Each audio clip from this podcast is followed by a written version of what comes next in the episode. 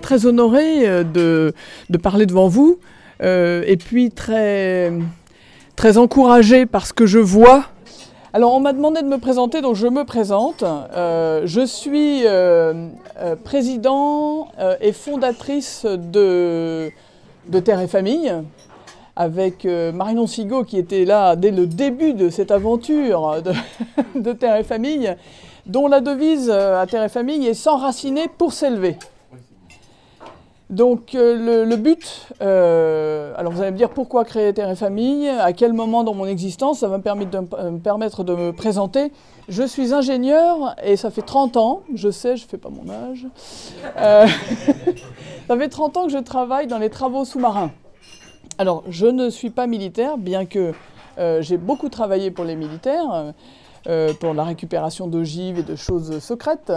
Et comme je suis une des seules Françaises à être dans ce milieu, j'ai beaucoup travaillé avec l'armée française, avec la marine française, mais je, suis, euh, je travaille dans l'industrie.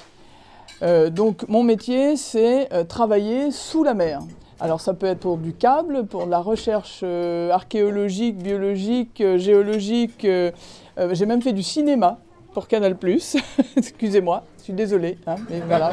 C'était dans ma jeunesse, c'était dans ma jeunesse. Et puis il y a toute l'industrie pétrolière, parapétrolière évidemment. Et euh, donc euh, j'ai travaillé pendant 20 ans pour un, grand groupe euh, multinational et aujourd'hui je suis chef d'entreprise de mon entreprise et j'ai travaillé en Russie beaucoup. Donc je suis très sensible aux petits messages qu'on avait sur la table.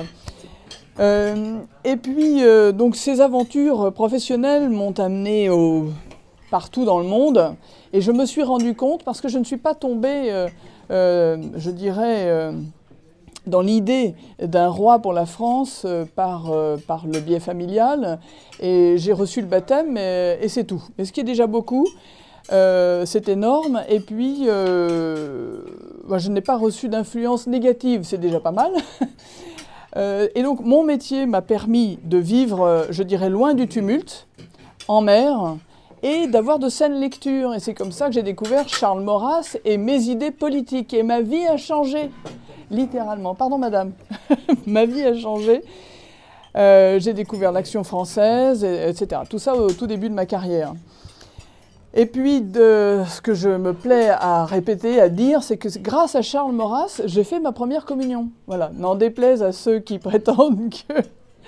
Mais de façon extrêmement logique, euh, je dirais, comme j'ai le cerveau lent en plus, moi j'ai- j'aime prendre mon temps, euh, il se trouve qu'en 2011, j'ai fait ma première communion et en 2013, ma confirmation. Et en 2013, je faisais ma confirmation.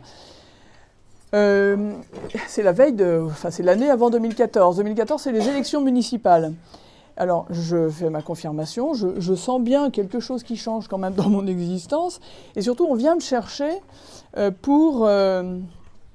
pour participer à la vie municipale de mon village, 232 habitants. Euh, J'avais déjà créé, j'ai oublié de vous dire, une ferme. Euh, donc j'ai une ferme, j'élève du bovin charolais. Donc voilà, j'ai deux entreprises. Voilà. Et donc, euh, j'élève du bovin charolais. J'avais restauré ma ferme. hein, j'ai mis 10 ans à restaurer une vieille bâtisse. Et on vient me chercher pour participer à la vie communale et devenir maire. Alors là, j'ai dit que je ne pouvais pas parce que j'étais souvent absente à cause de mon métier. Mais par contre, j'ai accepté la charge d'adjointe au maire et je me suis occupée du patrimoine. Et euh, donc, euh, la première chose que j'ai faite, évidemment, je venais de recevoir la confirmation. Ça m'a paru logique, la table de l'évêque m'a propulsé dans la restauration de l'église de mon village. ça tombait sous le sens. Moi qui me demandais euh, ce qui allait m'arriver après cette confirmation et pourquoi on venait me chercher au conseil municipal, tout d'un coup, c'était apparu extrêmement logique. Donc, on a restauré l'église restaurer les bancs, restaurer l'électricité, restaurer les toitures, fait beaucoup de choses nous-mêmes. Et puis, on a restauré le presbytère, et je me suis dit, bah zut, alors un presbytère à côté de l'église, un petit village avec une église romaine du XIIe siècle, un petit, gros presbytère. Je me suis dit, bah, attendez, on ne va pas laisser habiter cet endroit euh, par n'importe qui à côté de l'église, un bâtiment qui juste sur l'église. Alors on s'est battu pendant un an et demi, et on a un prêtre qui vit dans le presbytère. Encore une fois, 232 habitants à Brillant. Record à battre. Et, euh, et tout ça, bien sûr, au nom de la République. Non, je plaisante. Mais, euh, mais j'avoue, euh, j'avoue, j'avoue, par exemple, avoir récupéré les agenouilloirs. Euh, qui était propriété euh, de la République dans un, dans un vieux bâtiment. Euh, je, les ai récupérés en tant qu'adjointe au maire et je les ai restaurés, je les ai remis d'autorité dans l'Église, n'est-ce pas? Enfin, quand même. Et donc, j'ai fait beaucoup de choses au nom de la République. et, donc, aujourd'hui, nous avons bah, une Église restaurée, un prêtre dans le. Dans le. Et puis alors, on a eu aussi, on a notre bulletin municipal parce qu'après avoir restauré l'église, on a euh, instauré le chapelet euh, mensuel tous les premiers vendredis de chaque mois, puisque nous sommes dans la zone d'influence de Sainte Marguerite Marie à la Coque. Donc nous avons tous les mois, tous les premiers vendredis, le chapelet. qui est récité. Et bien sûr, je l'ai annoncé dans le bulletin municipal. Alors, et puis évidemment, nous, avons, nous installons, d'ailleurs ça y est, elle est installée, notre crèche euh, sur la voie publique. Alors évidemment, vous pouvez imaginer que...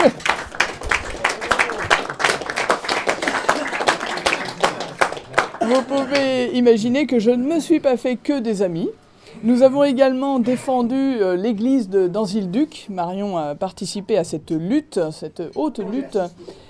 Et nous avons, nous avons gagné, et pas contre n'importe quoi, hein, contre euh, les fonds euh, la fondation euh, Édouard Leclerc, Jack Lang, Gérard Fromanger, euh, nous avions du, lourd, hein, et nous avions aussi contre nous, malheureusement, tout le monde en fait. Hein. Je ne vais pas faire la liste parce que. Mais on, était vraiment tout seul, terre et famille, avec une poignée d'habitants de ce fameux village en Île-Duc à, à, tenir la dragée haute à ces gens-là. Pour le reste du réseau local, encore une fois, je suis très prudente euh, parce qu'il faut bien réaliser qu'on a besoin de se souder localement et que les gens sont subjugués, sont sidérés par ce système qui nous sidère depuis 200 euh, ans. Alors il a cessé de nous sidérer, nous qui sommes là. Nous sommes sortis des phares de l'éblouissement des phares de la République et nous, ne sommes plus dans le champ du, véhicule qui va nous écraser. Nous avons quitté euh, l'éblouissement des phares et nous sommes ici euh, aujourd'hui. Euh, donc, pourquoi devenir royaliste? Ben, C'est logique en fait. Hein. Quand on a recompris, on, on, s'est réimprégné, quand on a compris tout ce qu'on avait à perdre, quand on a compris ce qu'était être français, on est forcément catholique et royal, forcément. Qui a fait la France si ce n'est Clovis euh, si ce n'est Clovis, et c'est bien son baptême qui a fait la France. Je veux dire, après, on peut tomber sur toutes les, mauvaises foi de la terre, mais je, suis désolé, c'est tangible. Et alors, c'est le dieu de Clotilde, car encore une fois, que serait Clovis sans le dieu de Clotilde et Clotilde sans Saint Rémy? Donc la France est bien catholique et royale. Alors, pour sortir de cette sidération, oui, j'ai écrit euh, deux livres. L'un s'appelle, avec Anne Brassier, Cessez de nous libérer c'est de nous libérer. Et l'autre, et l'autre euh, qui s'appelle la chasteté ou le chaos. Et je voulais revenir sur la chasteté ou le chaos parce que hier j'ai été invité à une messe à Saint-Denis. Et euh, je vous fais l'aveu, euh, je suis provincial moi, donc faut me pardonner, mais c'est la première fois que j'allais à Saint-Denis. j'ai été évidemment très ému par ce que j'y ai vu et ressenti. Et quand on voit la représentation, ces sculptures magnifiques euh, des couples royaux, euh, je fais ce lien direct avec la chasteté ou le chaos. Euh, et un lien avec une conversation que j'ai eue récemment avec la présidente ou le président, puisque pour moi c'est une fonction, le président qui est une femme qui s'appelle Sylvie et qui est à Castres. Et on avait une conversation ensemble. Vous allez voir, je vais relier les trois, les trois phénomènes. Et Sylvie euh, me parle, donc elle, s'occupe de terre et famille à Castres, euh, de ses accouchements. Et elle me dit, euh, l'accouchement, Stéphanie, tu as l'impression que tu vas mourir. Alors oui, j'ai oublié de dire que je, suis une vraie jeune fille et que je ne suis pas mariée et que voilà et que vous voyez, j'en suis pas, j'ai pas l'air trop d'une vieille fille, j'espère. Mais ce que je veux dire, c'est que tout est possible dans la vie. Toutes les vocations sont possibles et sont honorables pourvu vu qu'on les assume. Voyez Donc, euh, et justement, c'est la, réflexion qui me venait, c'est ce désordre. Cette sidération est liée au désordre. Et je l'ai vu, moi, dans l'affaire d'Anzil-Duc, c'est cette sidération par le chaos, par, euh, par l'argent, euh, on va vous chercher dans ce que vous avez de plus vénal, de plus tordu en vous, de plus gauchy en vous. On, nie le péché originel, pourquoi? Parce, Et on nie l'existence du diable, parce que précisément c'est ça qui est à l'œuvre. Et donc cette tentation, etc. Et donc pourquoi j'ai écrit La chasteté du chaos C'est pour ça. Et donc, il est évident que si on veut restaurer le roi, euh, c'est l'autorité du père. On en parlait avec Marion justement il n'y a pas si longtemps et j'ai beaucoup réfléchi sur la conversation qu'on avait eue ensemble et sur cette conversation avec Sylvie qui me dit, tu sais Stéphanie, l'accouchement, tu as l'impression que tu vas mourir. Et je me suis dit, oui, exactement, sûrement, parce que donner la vie, c'est presque mourir. Et c'est bien ce qu'a fait le Christ. Il est mort pour nous donner la vie éternelle. Et qui est-ce que, quel roi? Le lieutenant, le tenant-lieu? Du Christ sur terre. Donc, et ça revient à ce que disait tout à l'heure Frédéric Vinclair, euh, très brillamment, nous sommes là de ce qui n'est pas éternel, mais c'est que ces chevaliers euh, défendaient quoi? Défendaient la vie. C'est-à-dire que, que, l'homme qui viscéralement, euh, tripalement, ne va pas risquer sa vie pour donner la vie, va en fait risquer sa vie pour la protéger. Et c'est bien ce que fait Saint Joseph dans son immense chasteté, ce, don immense de sa personne. Eh bien, c'est quand même, si on doit restaurer l'autorité paternelle, c'est-à-dire le, roi, et donc le chef des chefs de famille, on doit retrouver cette, cette, notion? Et quand on dit autorité, autorité, ça veut dire élever l'autre. Ça ne veut pas dire l'écrabouiller pour en faire son esclave. C'est incroyable. Donc après, on nous dit, oui, vous êtes, euh, euh, vous êtes des dictatures. Non, on est pour l'autorité au sens où avoir de l'autorité, c'est aider l'autre à s'élever. Ça n'a rien à voir. On nous, a, sabré notre langage et notre compréhension des choses. Donc, euh, j'en venais à cette observation à Saint-Denis que cette autorité royale était cette force qui avait pour but d'élever les peuples et pas de les assujettir au sens de les asservir, pardon, et pas de les asservir, et que euh, si on doit restaurer l'autorité euh, l'autorité paternelle pour retrouver le roi, et restaurer l'idée de cette autorité pour retrouver le roi, c'est aussi euh, le sortir, lui redonner ce pouvoir absolu qui est aussi, et je vais en profiter, je vais terminer là, absolutus, ça veut dire complètement délié.